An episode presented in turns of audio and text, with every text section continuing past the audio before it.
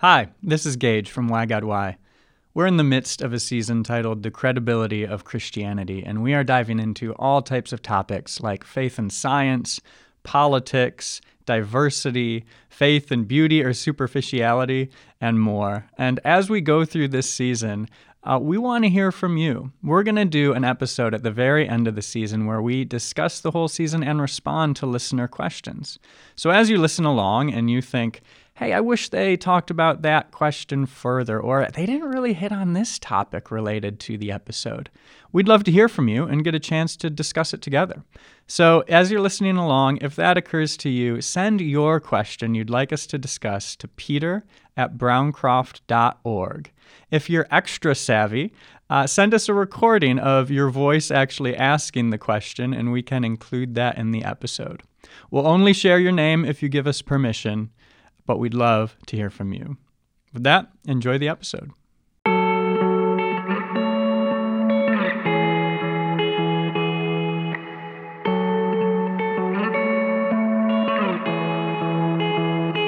Welcome to the Why God Why podcast. We are brought to you by the Lumavaz Network out of Saddleback Church.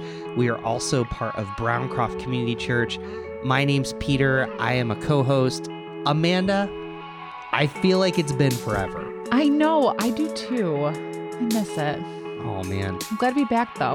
I know. Yeah, Well, that's probably as positive as this episode's going to start. great. So you can hear our guest in the background. His name is Brian Lee. Um, we are going to be responding to a question that's why does it feel like churches uh, cause more harm than good? And uh, Brian's a friend. He's also part of the Three Timers Club for our podcast. Love it. But before we throw to Brian and kind of reintroduce uh, himself, Amanda, any thoughts about this question before we get going?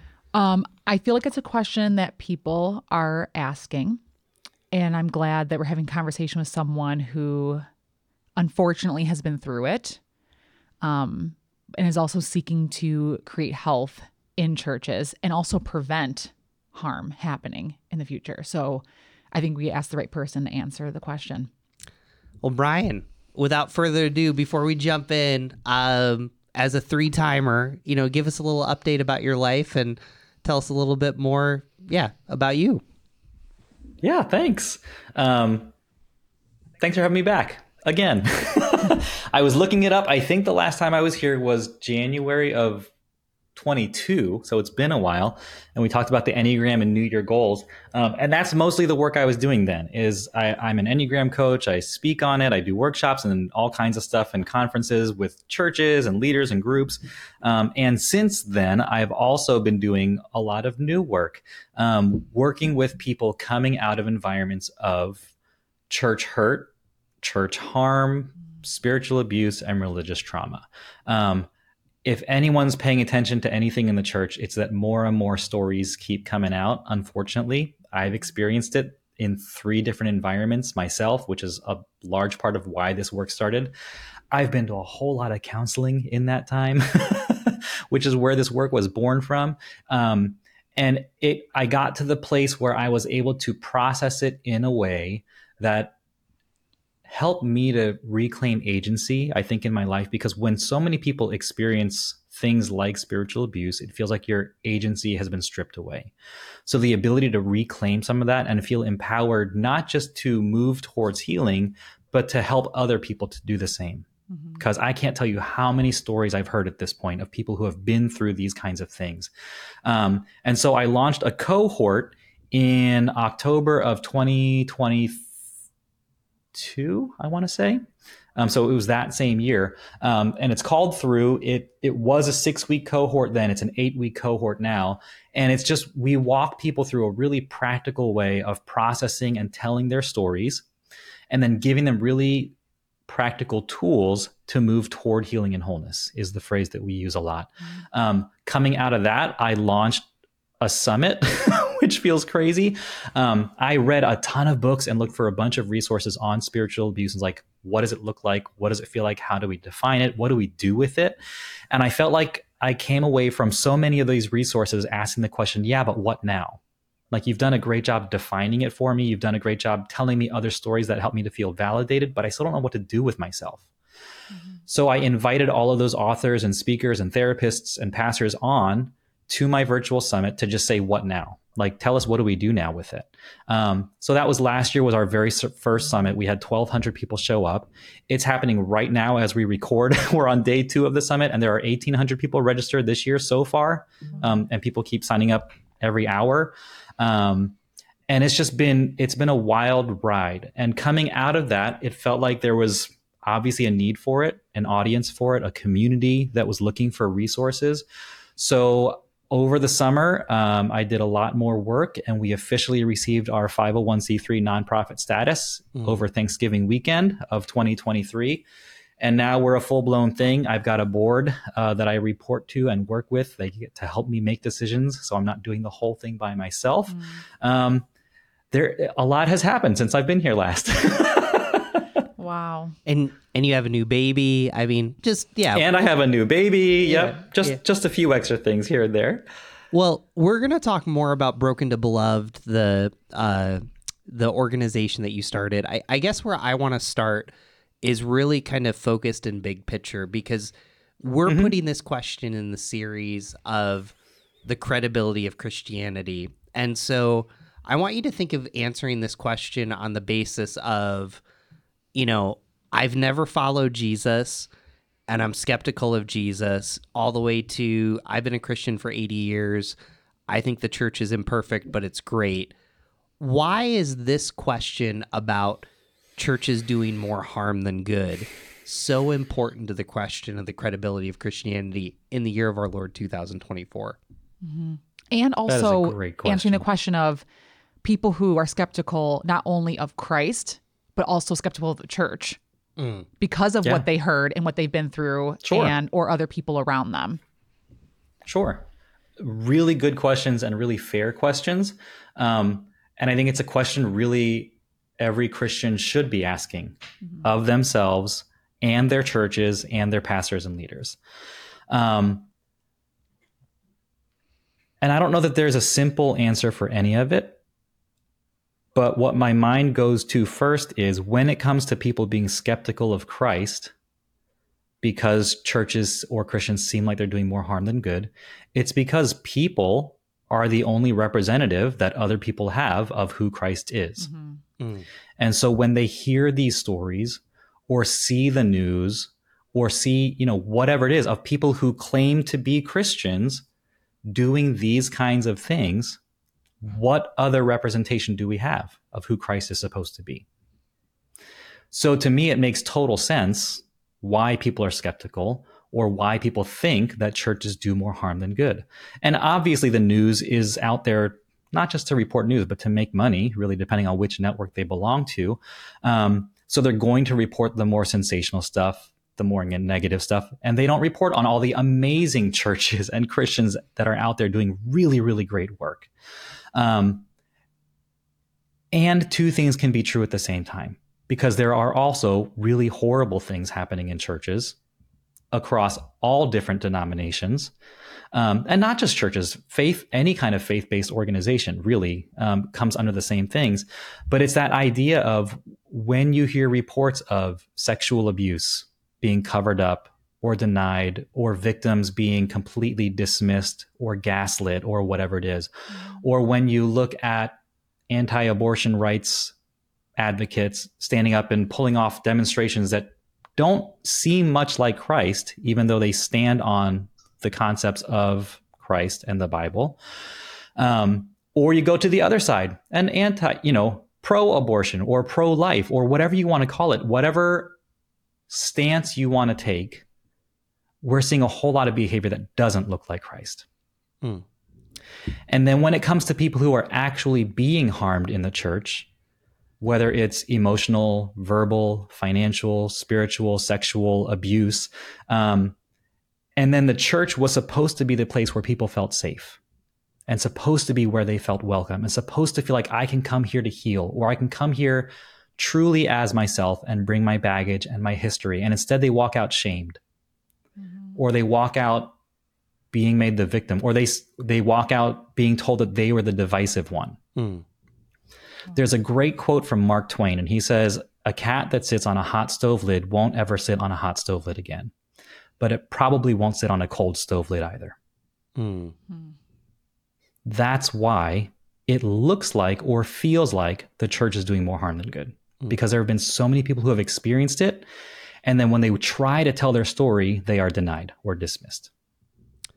So I want to jump into the topic, but uh, you know we've we've somewhat covered it in your first episode in perfectionism, and then in the enneagram. But what was going on in twenty three year old Brian that kind of I wouldn't say planted the seeds to Broken to Beloved, but just kind of now you're looking back at and you're kind of saying, I have a lot to process over. Um, you know, let's let's kind of start with your story. I mean, there's no easy way to ask that, but yeah, we'll we'll start there. Man, um, there was a total lack of self awareness. And we talked about that in, a, I think, in the very first episode, and then again in the last one with New Year's goals. But I was floating through life thinking I had all the answers because to me, my personality told me that you have to act like you have the answers and know what you're doing to survive in this world. Mm. And so I faked it. And I hurt a lot of people in the process. Mm. And so part of my personality was called out by people constantly of being arrogant or judgmental or critical or all these pieces and all of it was true right and so being able to to own that and discover it and then reconcile it it's like oh yeah this this totally makes sense and it sucks and i don't want to do this what what needs to change and more often than not it's just the awareness that it's there and then choosing to own it rather than deny it it's like, no, of course not. That's not me, right? Um, because that would have been probably easier than trying to do the work of awareness. Um, but I think it's it's doing that kind of work to grow in emotional intelligence, which is really self awareness and others awareness mm-hmm. which is why I came across the Enneagram because I was already a personality test junkie anyway. You know, whether it's Myers Briggs or Birkman or DISC or Kolbe or Strengths Finders, it's like I was doing all of them. It's like I need to find out how the, how I tick. And then it was the experiences of feeling harmed in faith based environments where there's this cognitive dissonance of, hold on, this person says they love Jesus. And yet I see them treating a lot of people not the way Jesus would. Mm-hmm. And then when I try to bring it up with someone else, they tell me that I'm the crazy one or that I was the wrong one, right? Because this person's in a position of power and therefore they should have the ability to or license to, right? Um, and then that started me down the whole path of, okay, well, what do I do with this? When someone claims to follow Christ and love Christ and talk about grace and forgiveness and compassion and empathy, but then behind closed doors are an absolute tyrant, how do i how do i settle that in my head right? Um, and so a lot of the pathway towards where we are today has a lot to do with that. And then 2020 obviously pulled a big one on all of us on the whole world so reconciling things like churches who choose to hold on to positions of power and control rather than advocate for the vulnerable mm and I'm not here to say pro mask, anti mask, pro vaccine, anti vaccine, any of that stuff. Maybe I am a little, but it's like when the sick among you can't show up if you can't be inconvenienced to wear a mask, then who are you really standing up for? Who are you really defending? Who are you really caring for when you say we will absolutely not wear masks? Right? It's like to, to for someone who has an autoimmune deficiency or someone who is legitimately sick or who has elderly parents who they can't visit if they're not wearing one to take a stance that says no it's not of god or it's of the devil to wear a to do something as simple and as caring as wearing a mask i mean it was such it was such a random polarizing thing that shouldn't probably have been so big um, but it got turned into one because the church chose to or because people chose to right? And then you have all the Black Lives Matter protests and all the race things that came up in 2020. And then you had all the anti Asian hate stuff that came up in 2020. And I am very much wrapped up in all of it because it's what I dealt with my entire life was just very overt racism. Um, and then very covert racism, having served in and pastored in white churches for pretty much all of my adult life. Mm-hmm. Where, you know, one of the churches I was at was just constantly pushing for diversity on the stage and on the worship team. I was a worship leader at the time. And what they meant was we need more black people. Because I was like, am I not diverse? Am I not a minority? It's like, well, you're the wrong one. I was like, oh, okay, there it is. There's the truth. Hmm. Because I'm not Spanish or I'm not black. Even though I'm up there every single week, it's not enough. Right. So there's this tokenizing of people. Mm-hmm. And the, the moment that we turn people into objects to be fixed or used rather than people to be loved, we shift toward that stance of spiritual abuse. And so it feels like the years since I was 23 and all the events that have been happening in my life since then have brought me to this. Wow. Well, thank you for sharing that. I'm sorry for what you've been through and what's been said to you. Um, as I hear this, my question is why? Like, why is this happening? Why do people respond this way? How is it that people who call themselves Christians are behaving this way? And mm-hmm. um, I know that may not be an answer that we could have here, but at least dialoguing about it, I'd be curious to know what your response to that question would be. Sure. Two words power and control mm. Have been the common theme that I have seen in every environment and heard in every story that I've been told or that I've read. Um, is an unwillingness for someone in leadership to let go of some sense of power and control over a person, over a system, over a church, over whatever it is, rather than release or surrender or give up some of that to care for someone else, they needed to hold on to that position. Mm. Right? Yeah. So rather than the humility, I mean, it's the absolute opposite of Philippians 2, mm-hmm. who Christ, being in very nature God, humbled himself and became a servant, right? Became obedient even unto death. And it's like, and and we see these other pastors and leaders, and we can name all the names that we've heard in the podcasts and in the news articles and all it is, and you see this grandstanding, and you see this need to cling to power and control. And for me, that's been the common thread through all the stories that I've heard. So when it's why, I don't I don't have an answer for why. I think, um, you know, if you read Chuck DeGroat, When Narcissism Comes to Church, Wade Mullins, Something's Not Right, um, Subtle Power Spiritual Abuse, uh, Johnson and Van Vonderen, Diane Langberg. I mean, there's all these books and resources out there for for why people act the way that they do. Um, and a lot of it has to do with their need to hold on to power and control. And I think more than the power and control, it's not even about the power and control, it's about how scared they are. Mm-hmm. To face whatever it is inside of them that drives them to keep pursuing that. Because they're thinking, if I let go of this one thing, is it all going to unravel? So for me at 23 in school, thinking that I needed to project myself as perfect and good and right all the time, if I were to admit one mistake, yeah, I'm sorry, I messed that up, then for me, my whole life would have fallen apart. Because if I'm not good and right and perfect, who am I? And there's this over identification with, you know, Henri Nouwen talks about his three lies, right? I am what I have, I am what I do, I am what I what others say about me. Um, and if if one of those comes apart, or if there's a chink in the armor or a crack in the dam, or however whatever analogy you want to use, then all of it comes crumbling down, and it's too much for them to bear. So they choose not to face any of it. And they just keep putting up this facade or this this wall or whatever it is, and they hold on to that power and control. Wow.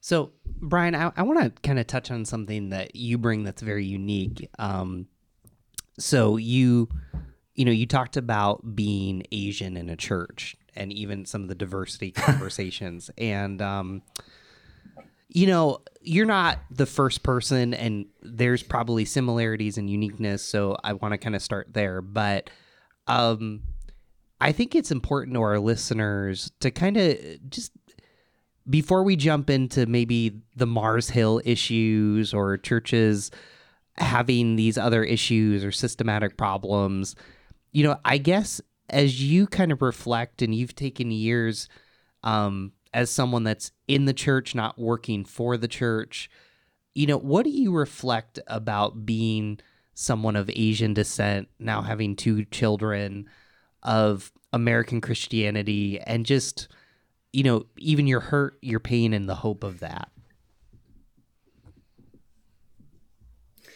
Well, that's not loaded at all. um, man, I don't know how other Asian people or other minorities experience it, but I know that the minute I walk into a room, I I'm scanning to see if there's anyone else that looks like me. Because I want to know immediately is there a place for me here? Will I feel like I fit in or belong? Um, and what is this environment going to feel like to me and now to my two children? is there space for them too? And I remember showing up at one of the churches where I worked at, and immediately all the Asians flocked to me. It's like, oh my goodness, it's so glad to have you here. We're so happy, and we're so glad that you're going to be representing us on the platform and all these things. And it's like, and you just kind of expect it, honestly. Um, and I remember, you know, you know, I traveled on the worship team for years with Valley Forge, and and it was the same thing with all these other host churches or places that we would show up to. They just kind of come up to you and it's like hey it's so good to meet you and blah blah blah blah blah. And it's it's one of those things where representation does matter. Um, and for me having experienced that kind of very overt racism um, growing up and then kind of trying to reconcile and come to terms with it throughout 2020 and beyond in therapy and lots of other places um, here's a story I can tell that maybe wraps it up a little better. Um, so we signed up our oldest son for martial arts when he was five, maybe, because we thought it'd be a good way for him to get energy out and actually fall asleep at night. Hmm. Um, and self defense, right? We're like, he needs to know it. Like he needs to know how to stand up for himself. And what we didn't realize is how much anti-bullying stuff they were going to be teaching at martial arts. And I remember one night I'm standing there or sitting there during his lesson, and the main um, the master comes out and just kind of does this whole talk about bullying and then teaches them how to stand up to a bully and as i'm watching them do this and he says you point straight to their nose and you tell them you you don't talk to me like that and then you turn around and walk away or you defend yourself this way or you stand up to yourself this way and if you if you see a friend going through this you go grab them on the shoulder and say come on let's walk away and I just watched in that moment my entire life flash before my eyes. Like my entire childhood school career um, from second grade on through high school. Um, and wishing I had had that five minutes somewhere in my life. Mm. And then simultaneously recognizing that for my son, he has that. And growing up in church, you know, going back to the spiritual abuse and church hurt thing and why why do why does church do more harm than good it's not explicit but for some kids they hear something like turn the other cheek and they take it to heart right. and when you get bullied in school and when you get pushed around you don't stand up for yourself because you're taught that you're supposed to turn the other cheek and that was me mm-hmm. i was I mean, I was pushed downstairs. I was, my face was pushed in the snow. The books are constantly knocked out of your hands walking down the hall. You're tripped. I mean, this is through high school. And I say nothing because I think I'm just supposed to turn the other cheek. I mean, how do we how do we teach our kids something different? So the idea that my son now gets to walk through his world knowing how to stand up for himself and that it's okay to and that turn the other cheek maybe doesn't mean exactly that. Knowing that there is a God who loves him and wants to stand up for him and advocates for him and feels a righteous anger when he is harmed or betrayed or any of those things. Um, that sets up a future generation for something better. Mm. Yeah, I'm curious what the the Bible verse should be in those situations instead of Hmm. turn the other cheek. Especially in the situation where it's a young child being bullied or if it's an adult being gaslighted in their own church. Like what what really is the Bible verse that should come to mind in those moments? I don't know them off the top of my head, but there are plenty about, you know, looking out for the weak and the vulnerable and the marginalized and taking care of the widows and the children. Um, so much of the Bible talks about standing up for those who can't stand up for themselves or speaking up on behalf of those who don't have a voice. Um, and so, again, when we run into these situations where leaders are holding on to, who choose power and control rather than humility and vulnerability, we set up systems where these kinds of things can very easily happen. So I'm actually going to drop a verse in there, and it might lead us more to Go the for it. church. So, um, interestingly enough, uh, the day that we're interviewing you, we actually interview interview Nijay Gupta afterwards. So, if you if you folks don't know who Nijay Gupta is, he's a commentator, a scholar. One of the verses he talks about is Brian's already mentioned Philippians 2 and there's this verse that's misunderstood. It's um it's defer to one another in love.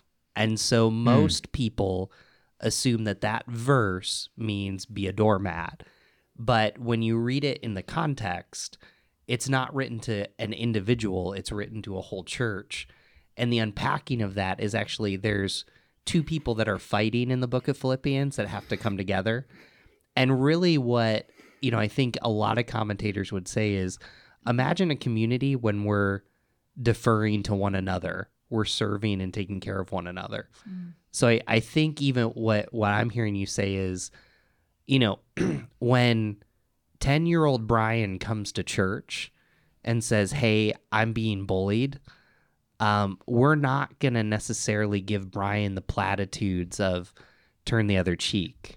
You know, we're going to, and we're not just going to sit with Brian and be sad. You know, we are going to advocate for Brian however it's appropriate. You know, we might take him to a martial arts class to learn anti-bullying. We might actually kind of go to the school and be and you know, it's hard because with kids you don't want them to feel like they're tattled. So there's that level. This podcast isn't on parenting, but you know, there's just a certain way to of deferring and being there with each other that it's I'm going to put what I perceive my right solution is or what I want to the side so that I can figure out what's God calling me to do to support Brian in that. I don't know. Does that I mean does that sound right? Yeah, no, I think that sounds great. I, and I think, uh, again, that has a lot to do with, you know, whether it's deferring or preferring someone else over myself would help so much. um, you know, and Carlos Whitaker says it all the time. It's like, don't stand on issues, walk with people. And when the church decides to take a stance on something, boy, do they. And what I find so interesting, and I think this is another good, um, maybe a good offering of an answer to why do churches do more harm than good. For some reason, I think a lot of churches and a lot of Christians and a lot of pastors feel this real need to defend God as if he needs it. Or to defend the gospel as if it weren't true. And so they lay down their lives for it, which sounds noble, but it's just not. And then they end up doing a lot more harm than good. Right. And then depending on what they align themselves with, because listen, there are very fundamental conservatives and there are very fundamental progressives and liberals. It comes on both sides. Um, and the shaming and the toxic talk can come from either end, right? Um, and when people don't do the work of examining those beliefs and just practicing how to listen to someone, you can very easily leave a fundamentally conservative place and just swing to a fundamental progressivism instead. Hmm. Because you haven't examined any of those beliefs, you've just traded them in for something else. Hmm. Um, and when it comes to standing up for or defending whatever issue you want to pick, you know, a really great question to ask yourself or someone else is like, who do you know anyone who has struggled with that? Are you in proximity to someone who's had an abortion, who's struggling with LGBTQ plus issues, who's struggling with pick your th- pick your thing, right? Because I guarantee you there are people coming to your church when you preach or maybe rail against one of these things who now don't feel safe there. Mm-hmm. Because like actually my son or my uncle or my dad is struggling with this thing and now I don't feel like I can talk to you about it. And I think there's so much of that if we were to defer to one another or prefer one another, we could approach things with so much more compassion and empathy and grace and curiosity than judgmentalism. Um, it's one thing to preach or teach the word of God. It is another to feel like you really just have to defend it. I'm just not sure where that comes from, right? Um, the gospel can stand on its own. God can take care of himself. Um, you don't need to do it for him unless your identity is somehow wrongly wrapped up in it. So Wow. one one quick question for it. Well, it's never quick because it's a loaded one. Um, you, um, you've been through a lot, and you know I, I I love the spiritual discipline of confidentiality that you're kind of playing, and we can go deep into different stories, but I'm sure our listeners are wondering why are you still a Christian? Hmm. That's a great question. And I don't know that I have an answer, to be completely honest. Um, when I went to my first college, because I'm a rare bird that has two bachelor's degrees and did the whole thing twice, um, I went to a very liberal arts college in Philadelphia. Um, and after having spent my entire life growing up in church as a pastor's kid, and so leaving home for the first time and feeling like I, I can kind of make my own way and make my own mark, um, spent four years building a little kingdom for myself. And I was doing fine. I made friends. I was doing really well in classes. I had kind of made a sort of a name in my small little world. Um, and then my senior year, it all came crashing down. And what I recognized was this sense of no matter how far or fast I run and try to make my own way, what I recognize as I can't have a foot in both worlds. I can't have it both ways. And like it or not, there was this sense that God would just not stop chasing me. And that was a clear and defining moment. Um, and I had seen way too much of God actively at work in and around my life to deny that He was real. Like, I just can't. Um, and in the last four years, since 2020 and beyond, I've come to recognize this defense of God and church and learned that I don't need to, that God can take care of himself, that the word can stand on its own, and that I still hold on to this deep love for and belief in the Big C church. I still think she is beautiful. I still think she is worthy of pursuing and building. And multiple things can be true at the same time. And she can be blemished, and she can be hurting, and she can be full of really toxic things. Um, and it doesn't have to be that way. Makes me cry. Oh, Yeah. Because even in, in spite of that, you're saying that the church is beautiful. Like that's Yeah. I, why? if why we do don't have hope, i- if we don't have hope, what do we have? yeah. what? Why are you feeling so emotional right now? What are you thinking about? Um I think because even in my own life, I know that I don't exemplify Christ the way that I should. Mm. And yet, someone who has been hurt still says the church is beautiful. Um, I just think there's such a redeeming quality to what God can do and who He is in Himself. Um, you know, I think about people and leaders and kings in the Old Testament, like like David. You know, he messed up a lot, and yet he was ma- called a man after God's own heart. So it's just it just doesn't seem like it's supposed to be that way. But Mm-hmm. I think the credit really goes to God to say, yeah, I take what's broken and messy, and I can I alone can make it beautiful, and not Yeah. people who are striving for, like you said, so perfectly, the power and position that our flesh just longs for and sets aside everything else that should be put to the forefront. So, I mean, yeah, Um, Thank you. yeah. Thank you for sharing that. Mhm. Um, Well- go ahead. No, you go ahead, Brian. Yeah, you go ahead, Brian. Well, I was going to say, you saying that makes me think of like Saul and David.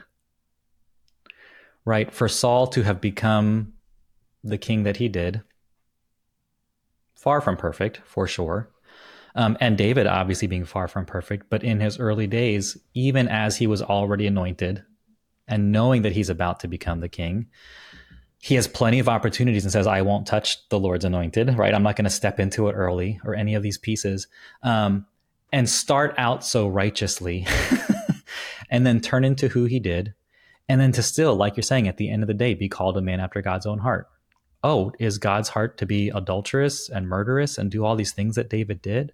And yet, when called out by by Samuel to say, "Yeah, that that man is you," it's like, "Oh yeah, that was I really messed up this this one." right? And to own it rather than to cover it up and how dare you? Who do you think you are? I'm the king. Do you know who you're talking to? You're the crazy person, right? And just have him executed on the spot. He didn't choose to hold on to that power and control and was humbled mm-hmm. And repented and just owned it for what it was and then wrote a psalm not knowing that the rest of the world for all mankind for the rest of humanity would read over and over again right? Saying writing what he did. And it's like and isn't that such a model for us? It's like how healing would it be for people who have left the church or who are still sitting in it hurt and wondering if they would see leaders model this kind of humility to say hey guys i've been accused of this or these allegations have come forward. And we've hired a lawyer to or we're going to bring in a third party investigator or we just flat out deny that any of this happened. I would never right? Um, versus yeah i'm really sorry. Here's what happened. And i don't know whether or not that makes me fit to continue to be your pastor and if you don't trust me anymore i completely understand and here's what we're going to do going forward and here's how we're going to make it right and instead, what so many people see, you know, whether it's Matt Chandler or all these other churches that you've heard of, it's like they get this leave of absence or sabbatical to get paid and go take their time and get better. And then they come back and all the people are standing up and praying, We're praying for you, Pastor. We believe in you, Pastor. We're right behind you. And where is the victim?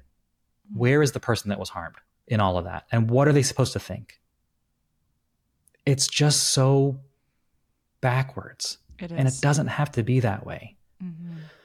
Um, you know, and you talk about Nijay in his previous book, right? Uh, Tell Her Story, and just highlighting women in the Bible and the role of women in ministry. And why is this still such an argument in our denominations today, in our churches today? And his upcoming book, Strange Religion, to talk about how weird the early Christians were to their culture.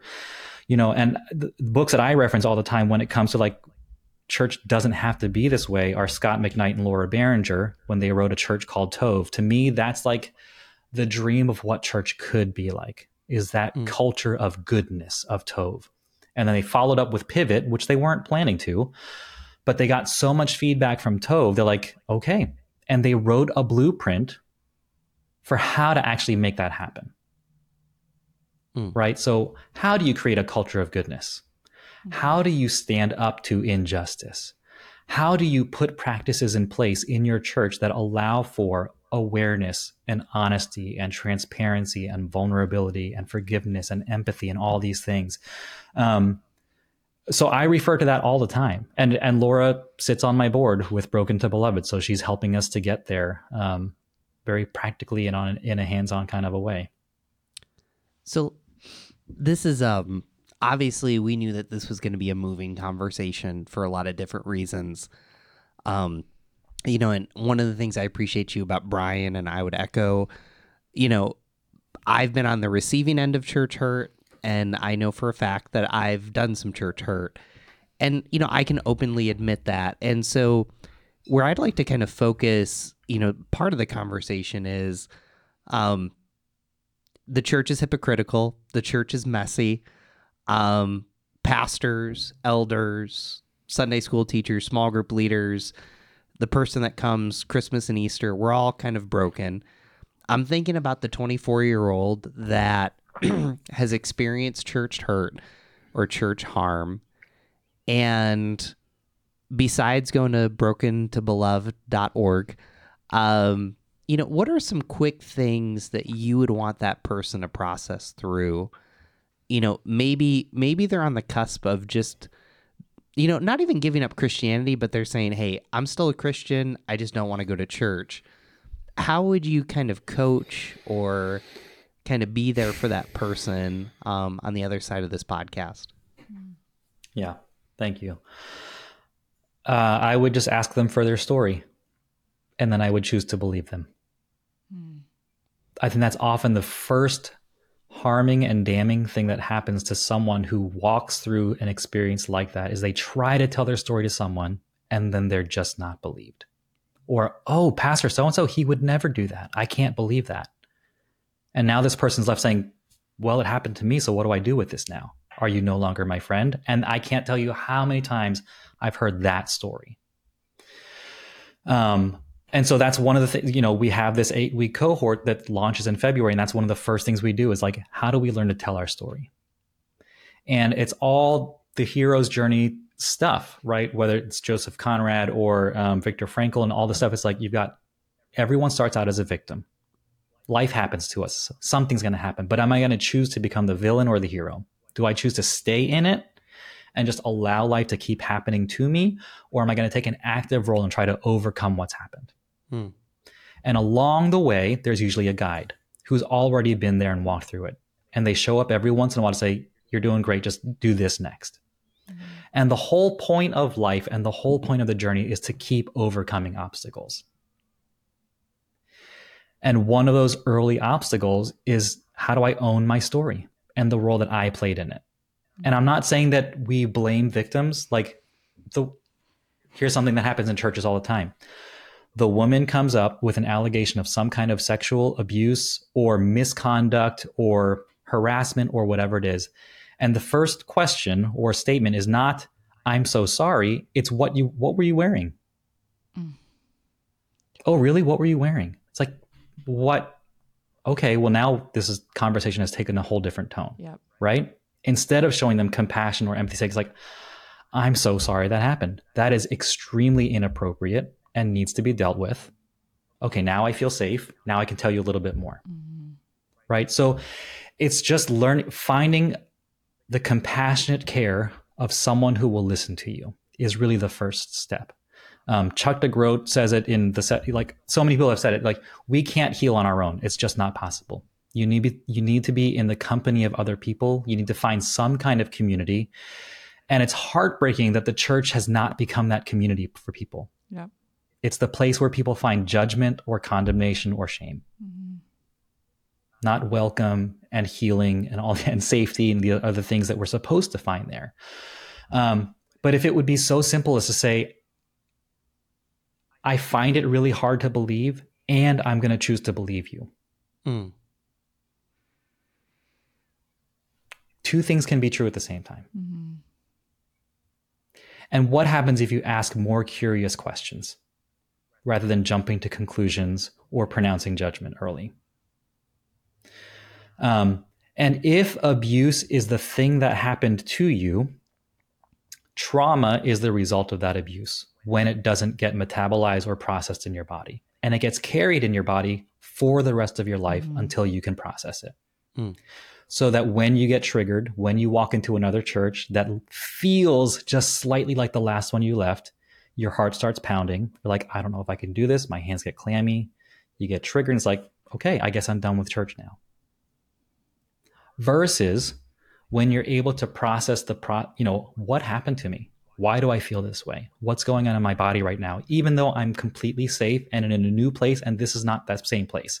That's the result of trauma. So, how do you learn to process the trauma part and learn how to self regulate in your body?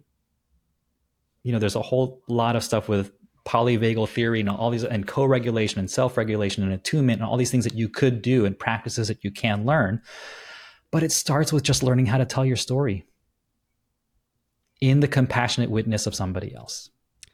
You know, I just I want to brag on Amanda. So Amanda's our you know next steps director, and uh, you know, in her email to people, her first one, she'll she'll say, "Just tell me your story," and I mean, there are hosts of people that they'll either email or set up a meeting with her, um, and you know, even if you haven't been through trauma um, I'm amazed at how often I sit with people and they'll talk for 45 minutes.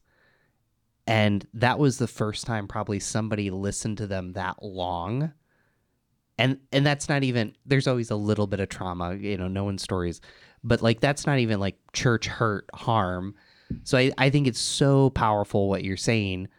Um I- I guess kind of where I want to go is what what what I think I'm hearing from you on a very basic level because this is a big question, you know, as I want our listeners to know as a pastor, I'm personally, you know, kind of dealing with this of how to how churches and and myself can be better. I know that there's a ton of other pastors out there. The stories are there, so but I think the biggest thing that I'm hearing is we have to learn just to create these safe places for people to let their story be out there, to let it be processed, and almost giving enough space that the Holy Spirit can work without us overdoing. And of course, there are certain times where it's the authorities need to be called, you need to manage up for accountability. So we're not kind of cat, we're not, I'm not trying to dismiss that, but there is a sense of church hurt where the person needs the space to say it and we need to sit there long enough to let the holy spirit at least have that space i don't know that's kind of what i'm hearing from you Yeah, no, I think that's good. Um, creating those safe spaces where people feel like they are safe enough to tell their story honestly. Hmm. Because I, I think it might be Chris Rock who has this great quote that the first time you meet someone, you don't meet them, you meet their representative, that's right right? It's all that first impression management. The first time someone tells you their story, they're probably not really telling you their story. They're giving you the highlight reel Mhm.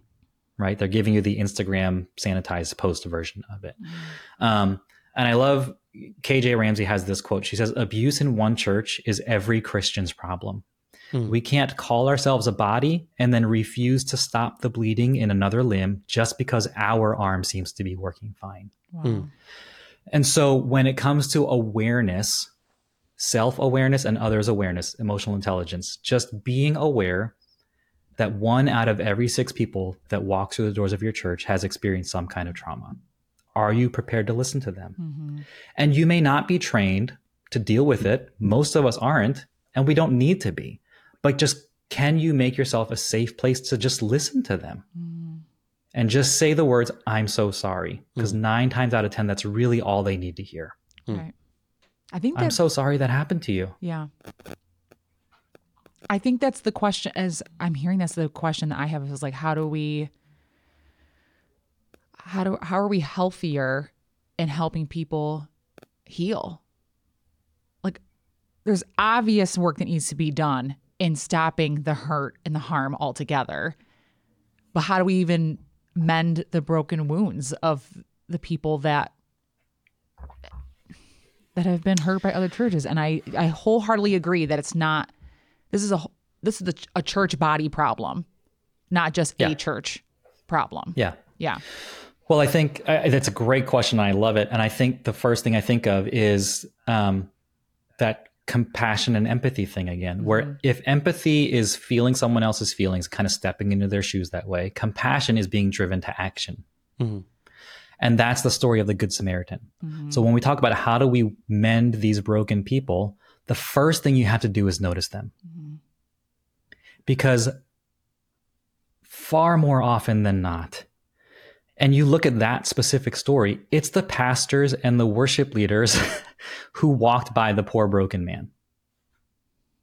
And it was the man who should never have paid attention to him that st- stopped and said, Oh my goodness, what happened to you? Let me put you on my animal and take you and take care of you and prepay the rest of your medical care. And the churches are the ones when these people come in broken and wounded and heal, you know, bleeding out, choose to pretend everything's fine. Just claim the victory, brother. You must not be praying enough. You must not be righteous enough. You must not be holy enough. Instead of just saying, yeah, you're broken. You know what? Me too. Let's find what we need together. Hmm. If we would just choose to see people as broken when they tell us they are, rather than glossing over it or providing like the platitudes, like you said, which is spiritual bypassing, right? Instead of spiritually bypassing all these people, what if we just let them show up as they actually are and then offer them a Christ who does not need to be defended mm. with a gospel that does not need to be defended and say, and I don't really understand it all either. We're all a work in progress. We're all broken to some degree. And isn't that who God uses the most? Hmm. Absolutely. Wow. Oh man, Brian, I feel like I gotta get to Richmond and kind of see you in person. Okay, so uh, Let's do it. Uh, it might be happening sooner than you think, but uh, you know, all the other friends now know that I might be going down to Richmond at some point. But anyways, um, you know, uh, Amanda and I talked, and we said before this episode that it was gonna. I, I mean, this was gonna be a tough episode, um, and I hope listeners kind of feel the weight that we feel um, because we want to live up to the ideals of the gospel. So we we've changed our segment a little bit in two years, so we call it final remarks. It's still kind of the same thing. Amanda and I will go. You probably won't have to clean up anything Amanda does, but whatever I do, yeah, you're pretty as teammates and coworkers. You had to clean up a lot that I did, so you're pretty used to it. So, sound good? Sounds good. You want to go first, or you want me? No, I want you to go first, actually, with this one.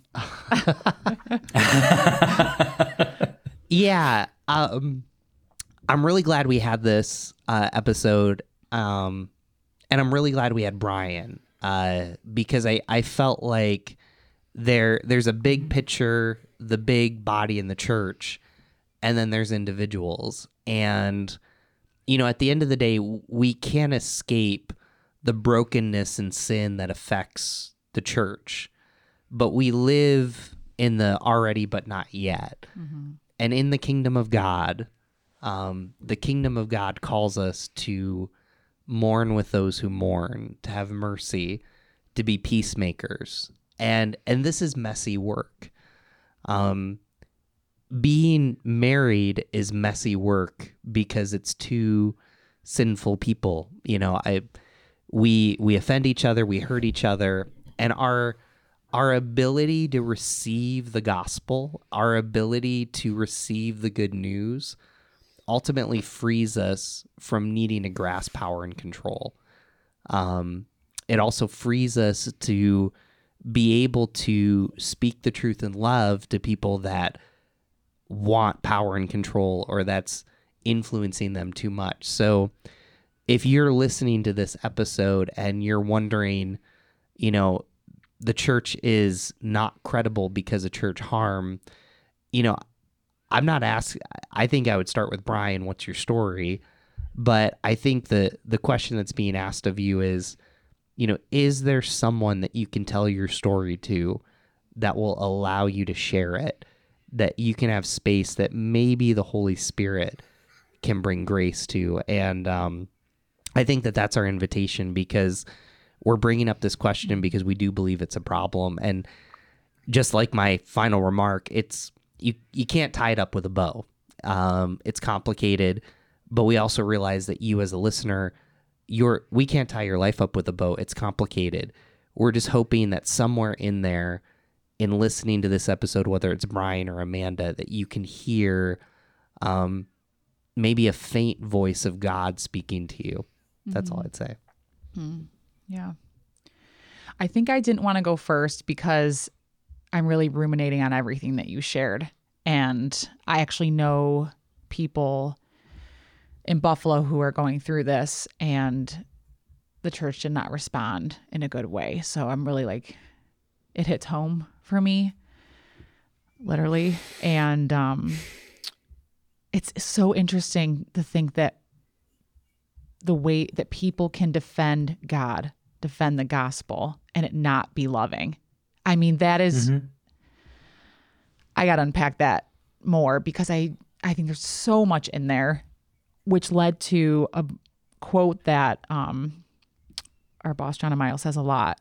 It's by David Augsburger that says, "Being heard is so close to being loved that for the average person they are almost indistinguishable."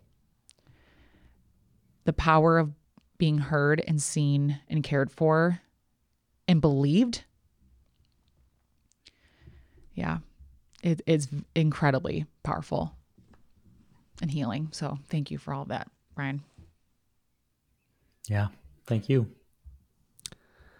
All right, you get the final word, Brian. Oh, I get the final word. Yeah. Um, you know, the last couple of years, a lot of my work has been tending to the wounded. And as I would talk with my counselor through it, I would tell her it, it feels like I'm in the water at the bottom of the cliff, constantly catching people who are falling off or being pushed off. Mm. And I love doing the work, but it's getting really tiring. And she challenged me over the summer and said, You know, what if you went to the top of the cliff and you built a fence? And then I found this quote from Desmond Tutu that says, There comes a point where we need to stop just pulling people out of the river. We need to go upstream and find out why they're falling in.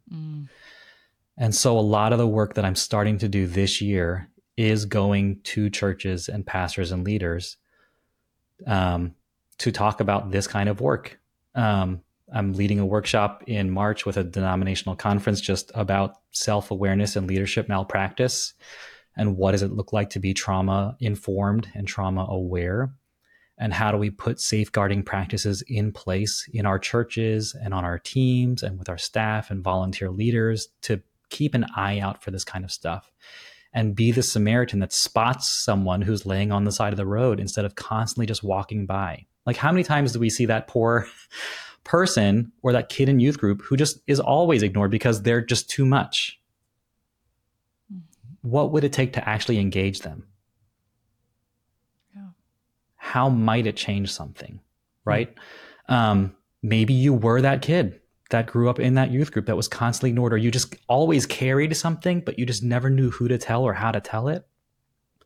What if we created environments where it felt like those kids felt safe enough to be asked those questions and share it with someone?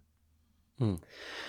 Um, and so that's a lot of the work that we're doing this year. And we're really excited about stuff I'm not allowed to talk about yet for the fall.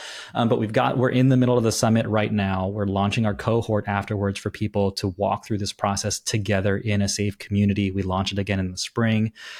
Um, we're moving into churches and talking to leaders about this stuff. Um, we're officially a 501c3, so we're looking for su- support for people to pray with us and join up as prayer partners or to donate and kind of fund the work that we're doing. Mm-hmm. Um, because it is really exciting. It feels, it's very sobering the fact that this is needed at all. I hate it. I hate that it's needed. Mm-hmm. And I, and I wish I had something like this when I was going through it. Hmm. Mm-hmm. So, for as much as we can offer that and extend it to other people, we want to do that. And we want to be there to keep catching people when they fall in. And we want to keep building fences to keep people from falling over the, over the edge. Brian, thank you so much. Uh, so the best place people find can find you is brokentobeloved.org. Uh, dot org. is that correct? Correct. All right. Um, so I would just, I'll give a shameless plug, but I would say uh, share that website, he's got resources, articles. Um, you'll notice a lot of Why God Why interviewers are actually his workshop leaders. Um, Yep. So just, I want to encourage you if you're going through church hurt or if you know someone, please go there. And then for us, uh, you can always find us at whygodwhypodcast.com and uh, click the subscribe. You'll get this episode and many others. Thank you so much for joining us.